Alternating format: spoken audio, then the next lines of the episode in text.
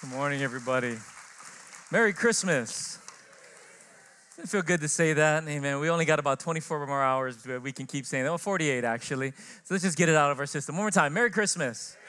Amen. Well, thank you so much for coming uh, to spend part of your Christmas Eve with us to worship Jesus. And, and can we give a hand to the team that put church together uh, all weekend for us? Amen. You guys are awesome worship team, to ops, everybody, man. They were here like before four o'clock this morning, and uh, just to set up this place so we can celebrate Jesus uh, together. And uh, I, I, didn't realize this till this morning. One of our, our guys told us, "You realize we have 17 services at Pearlside this weekend?" I was like, "I did not realize that.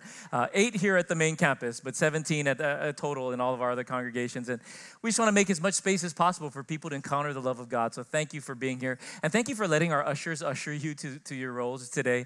I know that that's different, um, but we want to make room for all of our friends and guests. So, amen to that. Um, uh, by the way, you know, if, uh, you know, Christmas is, is, it's about the birth of Jesus Christ.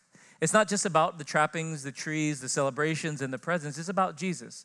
That God sent his son to come to live the life that we should have lived, to die the death we should have died on the cross. And we celebrate Christmas because of the gift of God that is revealed to us through this, through this moment to remind us of what God did for us and how much He loves us. And but sadly, you know, Christmas can easily get distracted by all the other stuff that goes on. Like, how many of you still need to do some Christmas shopping? Come on, be honest, somebody in the house, right? So some of y'all are gonna be stressed out today, going to going to Pearlridge. I don't envy that. I won't be there, but uh, um, good luck with that. Um, because there's so many things that just distract us from the real reason of the season. So we need to slow ourselves down to reflect on God's love that was demonstrated and the gift of God that was given to us in this season. But speaking of Christmas shopping, how many of you have ever been shopping for a gift for someone and you can't find that perfect gift, right? And so you tell yourself, well, it's the thought that counts, right? So you just kind of grab something, ah, they might like this. It's the thought that counts, yeah? Um, and you know what that phrase means? It's like, you know, at least I was thinking about you and I gave you something. You know, I could have gave you nothing, but I thought about you. But you know, how many of you have ever received a gift and go, what were they thinking? You know what I mean? Like, I know it's the thought that counts, but bro, you know what I'm saying? Like, what is this? So I remember one Christmas, uh, I used to always love opening my grandma's gift to me. So I'm, I'm, I'm half Chinese, so my popo, that's Chinese for grandma anyway. And uh, she would always give me the best gifts. It was always something cool and then like cash at the bottom. I mean, you know that's the best gift.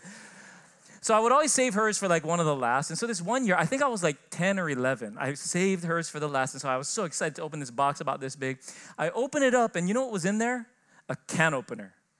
Like, like just a can, not, not like an heirloom can opener, you know what I mean? Like, it was from Walmart. It still had the sticker on it. You know, it was a can opener. I remember thinking to myself, what were you thinking? So I searched in the bottom of the box thinking there's cash down there. You know what I mean? There's got to be in there somewhere. There's nothing, just tissue paper and a can opener.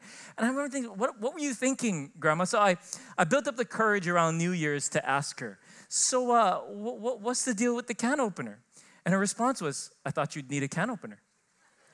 Like that's it. Like there was there was nothing else behind it. There was no like moral of the story. This is the lesson about life. And you know, it's just you need a can opener. Here's a I'm 11, grandma. You know what I mean? Like my parents have can openers. I'm not going to use it anyway. But you know, you you ever receive that gift where you go, "What were you thinking?" So I, I thought it would be kind of fun. So I kind of did a little research on the internet. I found a website that has kind of those "What were you thinking?" gifts. I just thought I'd share a few of these just to have fun on Christmas Eve. So one of my favorite ones is this one. Go ahead and put the, go put up the first one. I don't know if you can read that, but it says, How to talk to your cat about gun safety. That's a real gift that someone gave to someone for Christmas. Now, I suppose gun safety is good for everyone, even cats, but there you go. What were you thinking? How about this one? This one's kind of weird, but uh, giant lobster claws. But I just love the subtitle there. Get in touch with your inner crustacean when you slip on a pair of these giant lobster claws. Like, really, like, what were you thinking? What am I supposed to do with this? Uh, how about this one? This is my favorite one. It's a, I don't know if you can make it out, but it's Shrek, okay? It's a Shrek toothpaste dispenser. What were you thinking? Like, you know what I mean? Like, and you know, when you receive these weird gifts, you kind of gotta go, like, the person that gave it's a little weird. You know what I mean? Like, really? Like, what were you thinking? Uh, most recently, um, a seventh grade teacher kind of went viral on social media for asking his students what the perfect gift would be for people in their 30s. Okay, so these are seventh graders thinking about people in their 30s and what would be a good gift for them. Take a look at what they said, okay? Hard candies. Because people in their, our 30s are really old. you know what I'm saying? By the way, how many of you are in your 30s? In your 30s, right? How many of you are over 30? Yeah, over 30, that's me. I shudder to think what they would say about us, okay? Hard candies, because apparently people in their 30s are old. I love this one, though. Go to the next one. A bottle of wine and hip implants. Does that make you feel good about yourself, Frank? Not really, yeah? Hip implants. I wouldn't mind this one myself. Go to the next one. A TJ Maxx gift cards, because people in their 30s shop at T. I love TJ Maxx. I get most of my clothes there. Proud to say it. How about this one? A Panera Bread gift card, because people in their 30s love soup. Because our teeth are going bad. We need to drink our food. How about the next one here? A coffee mug that says, Don't talk to me until I've had my coffee, because they're all coffee obsessed millennials. How old are seventh graders? 12, yeah? Anyway, 11 or 12. This is, this is a good one. How about this one? You get them old people candles that smell like home or back then. I suppose I could use this next one. Go to the next one. You get them the wrinkle creams. Not just wrinkle cream, the wrinkle creams. You got to get the right one. This is my absolute favorite because I could absolutely use this one. A heated blanket because their muscles be hurting. That's what they think about you in your 30s and above. We're all old that need muscle creams and muscles be hurting stuff because that's what they think about us. Gifts reveal a little bit about the giver, doesn't it? And it also reveals what they think about the person that they're giving the gift to.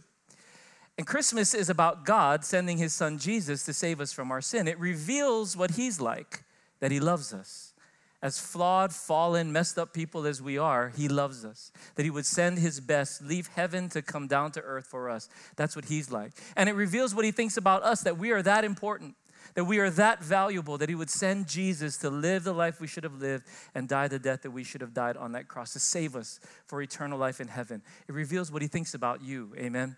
And even though you may be here and you're thinking, man, I don't even know why I'm in church today. I'm only here because my mom forced me or threatened me with no presents if I didn't show up at church today. You're here because God loves you and He has a purpose for your life. And our prayer is that you'll leave here with a greater sense of who He is, a loving Heavenly Father, and a greater sense even of who you are, a precious son or daughter of God who he loves and has a purpose for. Amen. So God's the gift of God this Christmas should reveal his heart for us as his precious sons and daughters. Amen. And maybe that deserves a TJ Maxx gift card.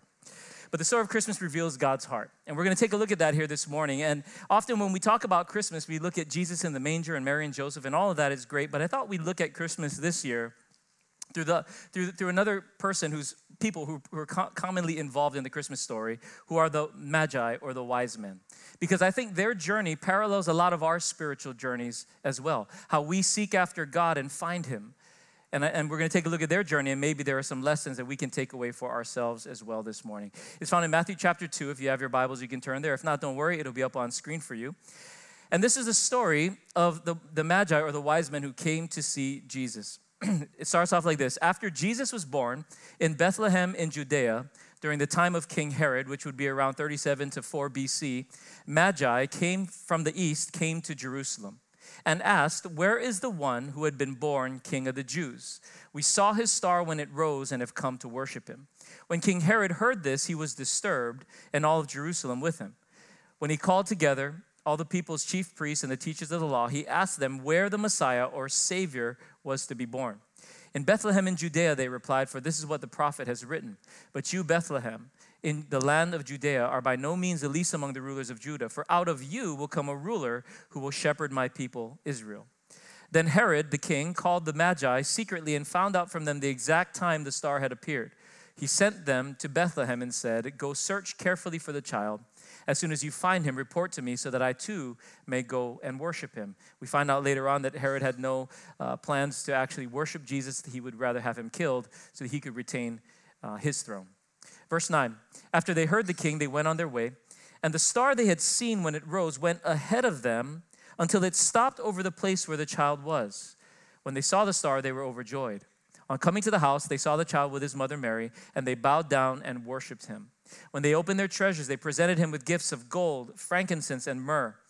And having been warned by a dream not to go back to Herod, they returned to their country by another route. Can we pray this morning as we begin? Father, we thank you for your word. And we pray, Holy Spirit, that you would reveal your heart to us um, and that we may see Jesus more clearly. I pray as we leave today that we would leave with a greater appreciation of your love for us and a greater understanding of your purpose for all of our lives. Holy Spirit, speak to all of our hearts this morning. In Jesus' name, amen. so, the journey of the Magi or wise men, in, in many respects, I think mirrors or parallels all of our spiritual journeys and as you'll see uh, throughout the text today. So, first of all, who are the, who are the wise men? Well, most people uh, believe that the Magi were Zoroastrian priests, so priests of this religion called Zoroastrianism. Some of you may remember that from history class back in the day.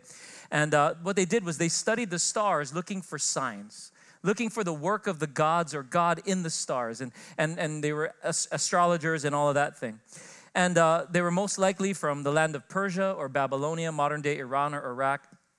And uh, that's what many scholars believe. Some scholars believe they may even come as far east as India or China, uh, but that's not likely because they brought gold, frankincense, or myrrh. And my friend Pastor Tim Ma, our Chinese pastor, said if they came from China, they would have brought Manapua and Lisi.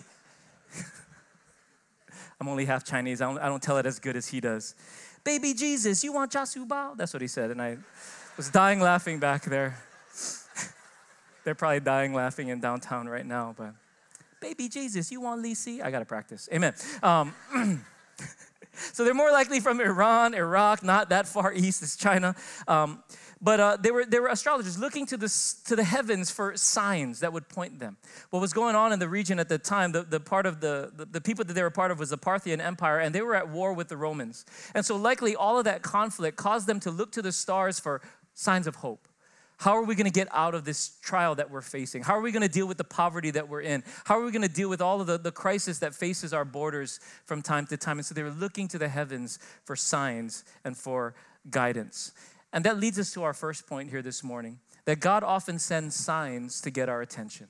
He often sends signs to get our attention. For the Magi, they saw the sign of a strange star that rose up in the heavens.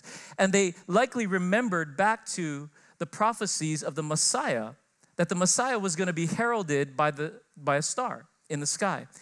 And, uh, you know, as we said, if you were with us over the last couple of weeks, that there are over 300 prophecies in the Old Testament or the Jewish scriptures that spoke about the coming of the Messiah. And Jesus fulfilled all 300 of them. And they were ranging from anywhere from 2,000 to 500 years before Christ. And the Magi would have known about these prophecies because the Hebrews had been scattered throughout their region for generations. And they would have likely heard about them. And so when they saw this star, they said, This is like that prophecy that we read in the Jewish text about the coming of the Messiah. And Jesus ended up fulfilling all 300 of those prophecies. Interestingly, a mathematician by the name of Peter Stoner studied the mathematical probability of a person fulfilling all of these prophecies. And Stoner found, I hope he wasn't a stoner, but anyway, a Stoner found that in order to fulfill just eight of the prophecies that, you know, about Jesus, would be, a, would be a probability of 1 in 10 to the 17th power. That's 1 with 17 zeros after. That's pretty, a pretty bad probability. If you're going to Vegas, you don't take those odds, okay? To fulfill 16 of the 300 prophecies, it's 1 in 10 to the 46th power, which is even worse odds. To fulfill 48 of them is 1 in 10 to the 157th power, 157 zeros, which is essentially mathematical zero. So for Jesus to fulfill all 300, not just 48, would take a miracle. And in fact, Jesus in his lifetime fulfilled all 300 prophecies about him, proving that he is one of the, one of the proofs that he is who he said he was. And the Magi would have known about this. And so when they saw the star rise, they would have remembered that it's from the book of Numbers. It said, A star will rise in Bethlehem, heralding the birth of the Messiah. And so they went to Jerusalem in search of this coming Savior to put an end to our struggle and our pain and our wars. And that's what they did. Likewise, God sends signs to all of us from time to time to get our attention. And many of us have experienced different kinds of signs. I've never seen anything in the stars, but I know a lot of people that have had dreams that have got their attention, that caused them to stop in their tracks and search for something more. Many of you likely have had dreams that got your attention. Sometimes a sign is a sign in our circumstances. Things happen inexplicably out of our control, and they cause us to stop what we're doing and pause and say, okay, what's going on? I need to find meaning in this. I need to find something to explain the circumstances that I'm facing. Sometimes that circumstance is a sickness or a disease. Something happens in your body and it gets your attention. Like this guy booming his sounds behind me. It's a sign. Turn it down, bro. You're to go deaf. Anyway, um, Sometimes that sign is something that goes on in our body, and we can't going on as business as usual because I got to stop and I gotta something's got to change now, right? Sometimes the sign is in our sicknesses. Sometimes it's in our conscience. How many of us have ever experienced that? Where something's not right and we can't explain it. Something's going on in, in, in my heart and my mind that I need to find answers for something in our conscience. Sometimes the sign is through other people. I had someone tell me just this past week that the reason why I came to church is I kept running into people who go to church and were telling me, You need to go to church. He said, In, in 50 years, that's never happened to me. And all of a sudden, I'm bumping into all these people. I guess I better go church. I'm like, yeah, I guess you better go church, right? You know? But, but signs through people that get our attention. Sometimes it's the sign of discontentment where we've done everything that we can do, but we're still not satisfied. Something's missing on the inside. It's not having more money, it's not having more stuff, it's not going on more trips, because that at the end of the day doesn't satisfy. There's something missing on the inside. You know, one of the reasons why discontentment is real, even in our world where we have a lot, is because we aren't made just for stuff. We're not made just for experiences, we're made to know our Creator. Amen? And until we know Him, there's always gonna be a sense of discontentment in our heart. And maybe some of us are feeling that way right now. Why can't I be happy? Why can't I be satisfied? Because you're made for more than just the here and now. Maybe it's the sign of death. When we face death, think about death, contemplate death. I remember being very young, sitting at a funeral, and all of us have probably been to funerals, and you sit there and you contemplate in that moment what happens on the other side. God allows those signs to get our attention because we're made for more just than the here and now. We're made to live for, with God here, but more importantly, we're made to live with God for eternity when this life is over. Because no matter how healthy we are, no matter how much we exercise or see the doctor or how much kale you eat, this life is temporary. Amen. Thank God, because kale's disgusting. All right, it's gross. I don't care how much dressing you put on it, it's gross.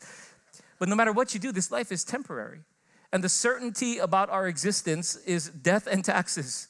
Just as much as we got to pay our taxes, we got we're all going to die. But here's the good news when we do, the promise of God is this isn't all that there is. And sometimes the sign of us contemplating what happens on the other side gets our attention to seek after more, whatever it is. The question is, well, how are we going to respond to those signs? Are we going to push it to the side and say, nah, no big deal, I'm just going to go on with my life? Or are we going to pause like the Magi did and seek out the answers? God sends us signs to get our attention. What will we do with those signs? How we respond to those signs is what makes all the difference. And some of you are here because God's been sending you signs. Maybe that sign was no Christmas presents if you don't come to church. Okay, whatever. That's a sign, okay? And you're here because God wants to reveal his love to us afresh this morning. Amen. So he often reveals himself in signs, but he often reveals himself in unexpected places, in unexpected places where we don't think we're going to find the satisfaction and the hope we find it the Magi went to Jerusalem because that's where they thought the Messiah would be. Makes sense. Kings would be born in, in, in you know, the capital, so they went to Jerusalem. But the only thing is, he wasn't there. Jesus wasn't born where they expected him to be. Instead, they had to be led by the star to Bethlehem, where no one would have expected the Messiah or the Savior of the world to be born. But, but I think that speaks to all of us because often where we look for hope or where we look for fulfillment or where we look for peace isn't where it's truly found. Many times we think if I just get enough money, then I'll be at peace in my soul. If I just get that promotion, then I will have hope and confidence because I'll have what I need. If I just get that relationship or, or that person in my life, then I'll be fulfilled. But if you've lived long enough, you realize none of those things actually fulfill you. You realize that there's always more money that you need. There's always another promotion. There's always another relationship that could make you possibly feel better than you feel right now. Because the problem isn't that, the problem's in here. The problem is we're not connected with our Creator, the one who made us. And until we settle that, we're looking in all the wrong places for fulfillment.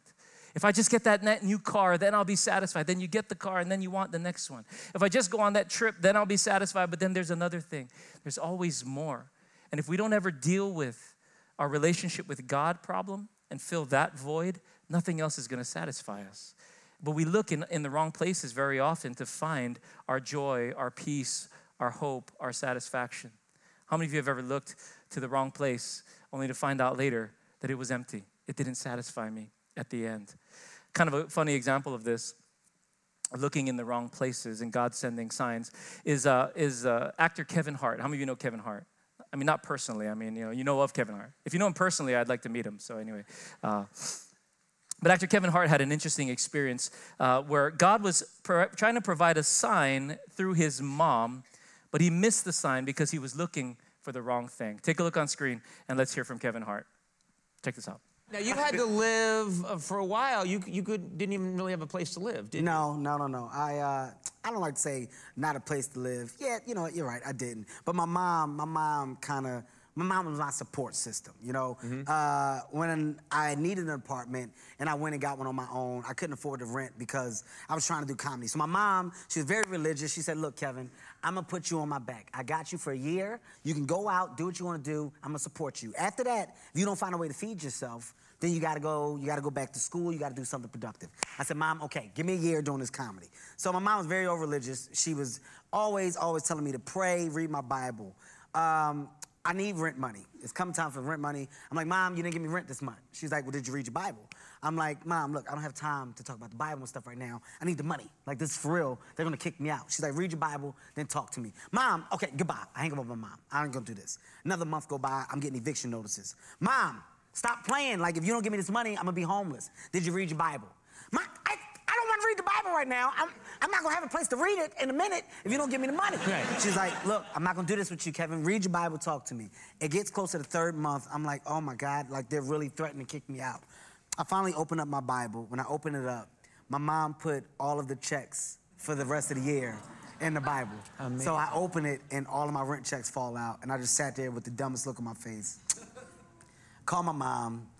I said, Mom, I see what you did. You put it in the Bible. She said, Did you read it? No, but I got the checks.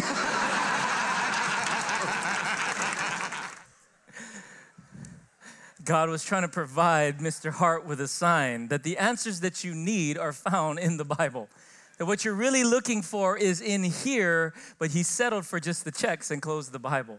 And very often, God sends us signs to get our attention, to tell us that what you're really looking for is found in God. It's found in a re- relationship with Him, found through His Word and getting to know Him. But we settle for temporary satisfaction, temporary answers to prayer, right? When things get good, then we, we don't need Him anymore. But his mom was trying to send him a message. What you need, what you're looking for is here. It's in God and it's in the Word. And how we respond to the signs that God gives us determines how we're going to live and how we're going to journey on in the future and to persevere through whatever storms we may face in life. But God wants us to find Him. Because at the end of the day, nothing on this earth is going to fully satisfy us. At the end of the day, everything will end up leaving us empty and wanting for more. And at the end of our lives, the only thing that's going to carry us through the corridor of death and into eternal life is a relationship with God. And so he, it's essential that we find him. Amen. It's essential that we don't just seek him for temporary satisfaction or the rent checks, but we seek him that we may know him, that we may have a personal relationship with him. And so hope is often found in unexpected places. The hope that we're looking for is found in God. It's not in the rent checks, it's not in stuff, it's found in him. And so the Magi went looking, and they never expected that this, this, this baby, the Savior, would be born in Bethlehem. They thought he would be someplace else, and he was here. And this leads us to our third thought here that when we seek God, we will find him. When we seek him, we will find him. God wants to be found. Did you know that? He's not playing hide and go seek, he's not playing hard to get. He wants to be found, but we have to seek him. And when we seek him, the Bible's promise is we will find him. And when we find him, we find what we've been looking for. Look at this promise from the prophet Jeremiah, verse 29 11 says this For I know the plans that I have for you, declares the Lord plans to prosper you and not to harm you, plans to give you a hope and a future. Then you will call on me and come and pray to me, and I will listen to you. You will seek me and find me when you seek me with all of your heart. I will be found by you, declares the Lord. That's God's heart for us. Every single one of us. It doesn't matter who you are, doesn't matter what you've done. God wants to be found by you. He wants us to know Him. But there's a condition that we seek Him. We have to seek Him, not just kind of casually, oh, I, I prayed a prayer one time, I went to church one time. No, we have to seek Him with our lives. This means that we orient everything around, I want to know God more and grow in a relationship with Him. That's what it means to seek Him with all our heart. Some of us have thrown up prayers and the prayer didn't get answered. And we go, oh, never worked. And we just kind of go about our business, right? Or we, or we just kind of, you know, casually here and there throw a little bit of Jesus into our lives, but it doesn't work that way. If, if you sought your spouse that way, would you be married today? Hey, you like, like on a date? Nah, okay, never mind then. You know what I mean? Like, oh, you like me? No, shh, whatever, right? No, you, you sought that person, probably with great effort, probably to your own embarrassment at times to win that person over. Similarly, we need to seek God with all of our heart. If He really is who He says He is, then we need to seek Him. And by the way, we seek Him because He is God. And if He's God, we got to figure that out. And if He's not real, then figure that out too and go about your life. But as you seek Him, you will find Him. And you're going to find out that He's real, He loves you, and He has a plan and a purpose for your life. But we got to seek Him with all of our heart. And you know what I love? These magi that we've been talking about, these wise men, they weren't who the, the ancient Jews would have thought of as deserving of finding God. They would have thought of them as the furthest away because they worshiped other gods. They practiced magic and astrology, which was all weird stuff to them. They would have thought, no way would God reveal himself to those people. Yet he did. And you know what that tells us? That there is no one that is far from God, that is so far from God that he won't reveal his love to. There is no one that is so far from God that he cannot accept if you seek him. And this is important because sometimes we feel like, man, you don't know what I've done in my past. You don't know the kind of things that I did, the, the ways that I've hurt people or different things. There's no way God would want anything to do with me. And you're right, I don't know you. But here's who does God knows you. And he loves you anyway. And he wants to have a relationship with you no matter what your past has been like. If he would reveal himself, go out of his way to these, these Zoroastrian priests, I'm pretty sure that he, he wants to have a relationship with you as well. Amen? I used to have a friend who to, I used to invite to church, you know, always tell me, I can't go to church because if I go to church, the building gonna burn down. I, I never understood that, you know, like, you know, like, like, okay, you're so bad that God's gonna burn the church down because you walked in, you know? Like, why would God burn down his house because you showed up, you know? It's more like you catch on fire on the way to church. That makes more sense. But neither is gonna happen because that's not the heart of God. So I would always tell them, don't worry, we got insurance. Don't worry, we got sprinklers. I'll carry a fire extinguisher. Whatever it takes, just come to church. But sometimes we can feel like I'm so messed up, there's no way God would want anything to do with me. Can I tell you that's a lie from the pit of hell? Doesn't matter how messed up you are, God wants everything to do with you. You're his son, you're his daughter, who he loves very much, who he sent Jesus to come and save. If you were the only person on the planet, he still would have done that for you. It says here in the text, which leads us to our final thought that when we find him, and it's so essential that we find him, because when we find him, he brings hope amid all circumstances. He brings hope to our lives, he brings joy to our lives, he brings peace to our lives, no matter what's going on. And hope in the Bible isn't just wishful thinking, like I hope I get an Apple Watch for Christmas or something. And you don't know, you're just wishing, you're just hoping. That's not biblical hope. Biblical hope is a confidence, an assurance that we have. That when we walk through storms in life, I have hope, I have confidence because God is with me. I know my Creator, and He is with me, and He's going to lead me through these circumstances. When we find Him, He brings hope no matter what's going on. And the Magi experienced that. When they, when they saw the star, they were overjoyed. Okay, God's leading us. He's not where we thought He would be. Things aren't turning out the way we thought it would, but He's now leading us. And they came to the house, they saw the child with His mother Mary, and they bowed down and worshiped Him. Why did they bow down and worship Him? Because they realized, You're what we've been looking for. This is what I've been looking for. And maybe we've been searching in all different places, hoping to find joy and satisfaction. Can I tell you, when you find Jesus, you're going to find what you've been looking for. But you got to seek Him with all your heart. And when we do, He wants to bring hope into our lives. And this is important because all of us are going to face trials and circumstances and storms that can rob us of our hope. As long as we live on this earth, we're going to deal with sin and brokenness and death. But God wants us to have hope even in the face of that. And I, my prayer is that every person on this planet will have a relationship with Jesus so that whatever comes, they can have hope to persevere and hope to endure, that they can bring Jesus into the moments and have the faith to persevere through all of life's storms. Hope for this life, but also, most importantly, hope for the next life. That whenever this life is over, I go to be with Him in heaven and all those that have gone before me. We don't die and we don't disappear, we live on forever with God. That's His plan. But we need to know Him so that we can be with him for all eternity. Look at what the, the Gospel of John writes. This is famous scripture that most of us, even if you haven't grown up in church, have probably heard. For God so loved the world that he gave his one and only Son, that whoever believes in him shall not perish, but have eternal life. That's the goal. For God did not send his Son into the world to condemn the world, but to save the world through him. That's his heart that we would have hope in this life and hope for the next life to save us from sin and death so that we can have eternal life with Him in heaven. And all of us will face circumstances one day where we're going to need hope. We don't have to wait till the crisis happens to turn to Jesus. We can come to know Him now. And when the crisis comes, we know exactly how to access that hope. One of the, I think, a great illustration of this as we get ready to close this morning it's a story of a, of a, guy that I've had the privilege of getting to know over the last year and seeing him grow in his faith. Uh, he's a guy in our church by the name of BJ Morales. He faced the crisis a little over three years ago now. uh, during the early days of COVID 19, you all remember that, that sought to end his life. And many doctors thought he would not survive. But God entered the scene, and the rest was different, and the rest is history. I want you to take a look on screen as we visit his story and his testimony, and may you be encouraged about the hope that you can have in Christ as well. Take a look on screen.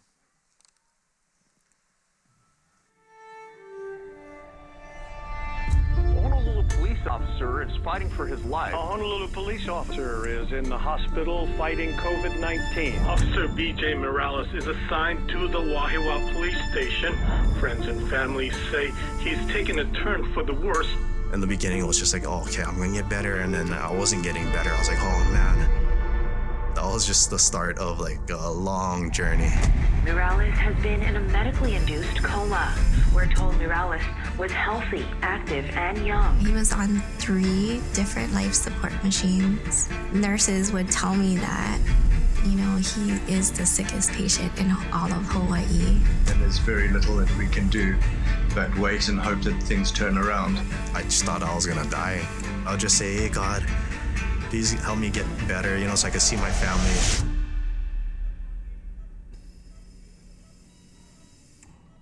Nobody knows the outcome. You're hearing people are dying, you're hearing people are hospitalized. Fear just overtook our family.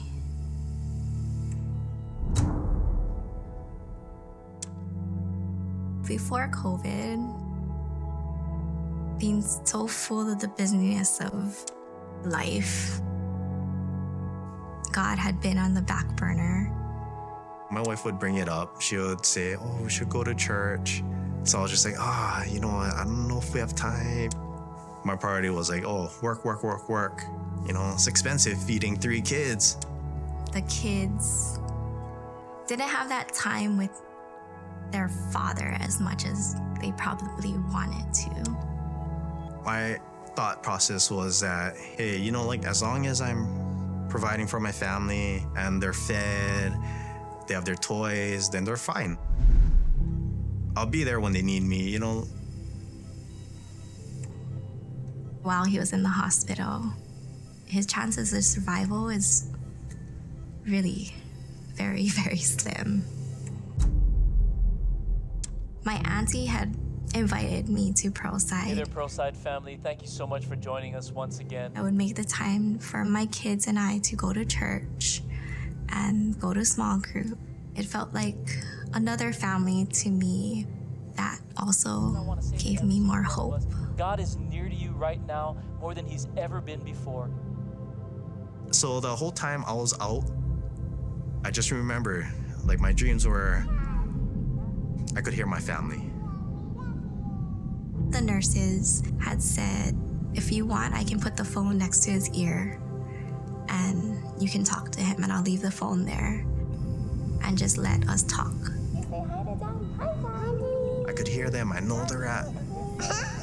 I just want to hug them. I just want to be with them. Whenever the nurse did the rotations, they would call me if they were going into the room. We could talk as a family to him. and Keep fighting, and we love you, and I'm more on praying for you. I would tell him every day that I believe that God has more purpose for him. 35 year old BJ Morales has spent 80 days so far in the hospital. But some good news his family says he's showing some signs of improvement. I had that sense and peace from God, knowing that He was going to do something miraculous. You came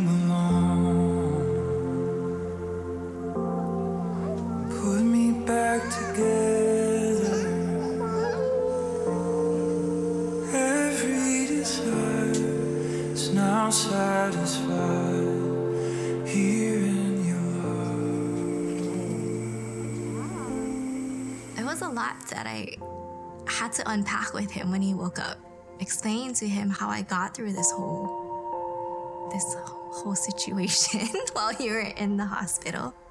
Telling him everyone's just coming from all around the world just saying that they're praying for you.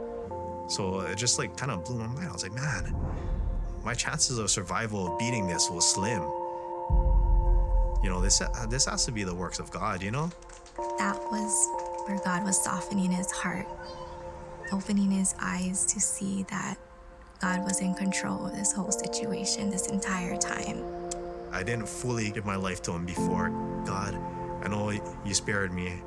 Um, I want to find out why. He had lost so much time with his family. That's one of the things that BJ really was more aware of. All he wanted to do was spend time with his family. Yeah, I was able to appreciate what my kids needed. It wasn't just the material things that they needed. What they really needed was just my presence and being at home. He's able to balance more of his work and family and God.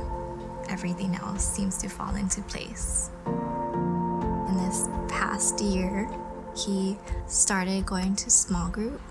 That was his biggest step of faith. Having that in his life now has really made a huge difference. Like you can see God working in his heart. Oh, there's nothing better than you. There's nothing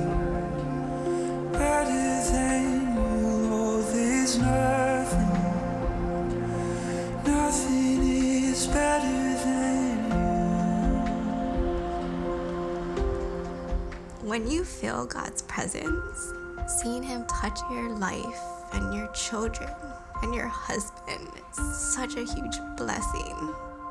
Knowing that, especially now, we have that hope. It's so unreal and amazing. Dear Heavenly Father. So right now I'm still in that phase where I'm still learning, still learning how to walk with Jesus. I have a greater appreciation for life. Thankful that I'm still alive and still here with my family. You know, I'm just like, oh man, like, you know, God's not done with me yet.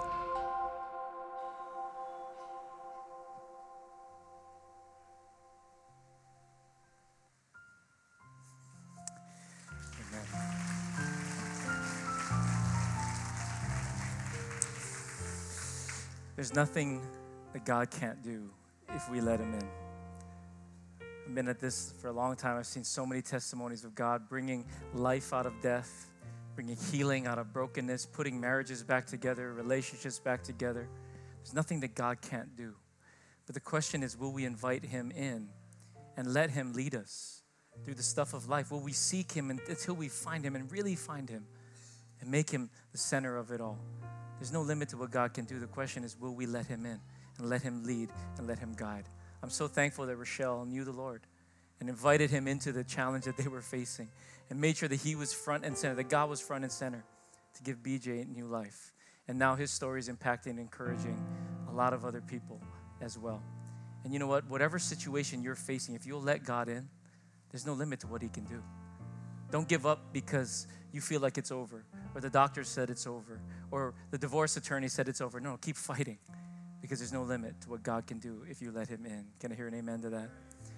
And so we have to seek Him until we find Him. And if you're here this morning and you don't yet know this God that we've been talking about, I, I want to tell you, He's not far. And if you'll open up your heart to Him and let Him in, let Jesus in, He can give you hope, not just for this life, but for the next life. And if you don't know where you would go if you were to die today, if you don't know that you'd go to heaven to be with Jesus, it's a sign that you don't yet know Him. And I want to give you an opportunity this morning on this Christmas of 2023 to begin a relationship with God that will last for all eternity. With every head bowed and every eye closed as we honor this moment together. You're here this morning and you, you know in your heart, I don't know Jesus. I don't know where I would go if I die. And I don't have the hope and the confidence that you've been talking about. You can begin to have that today by saying a simple prayer with me as I pray aloud. And there's no magic in the prayer, it comes from our hearts. And our hearts cry to God this morning. If you're ready to, if you believe that Jesus is the Son of God and you're ready to follow Him, pray this prayer with me as I pray aloud and invite Him to be your Lord and your Savior. In church, you can pray with those who may be praying for the first time. Repeat after me. Say, Dear Lord Jesus, I believe you are the Son of God. I believe that you died on the cross for my sins and that you rose again, breaking its power over my life. I open my heart to you to be my Lord and Savior. Help me to walk with you all the days of my life. Thank you for loving me, even when I was afar. Help me to follow you. In the name of Jesus, amen.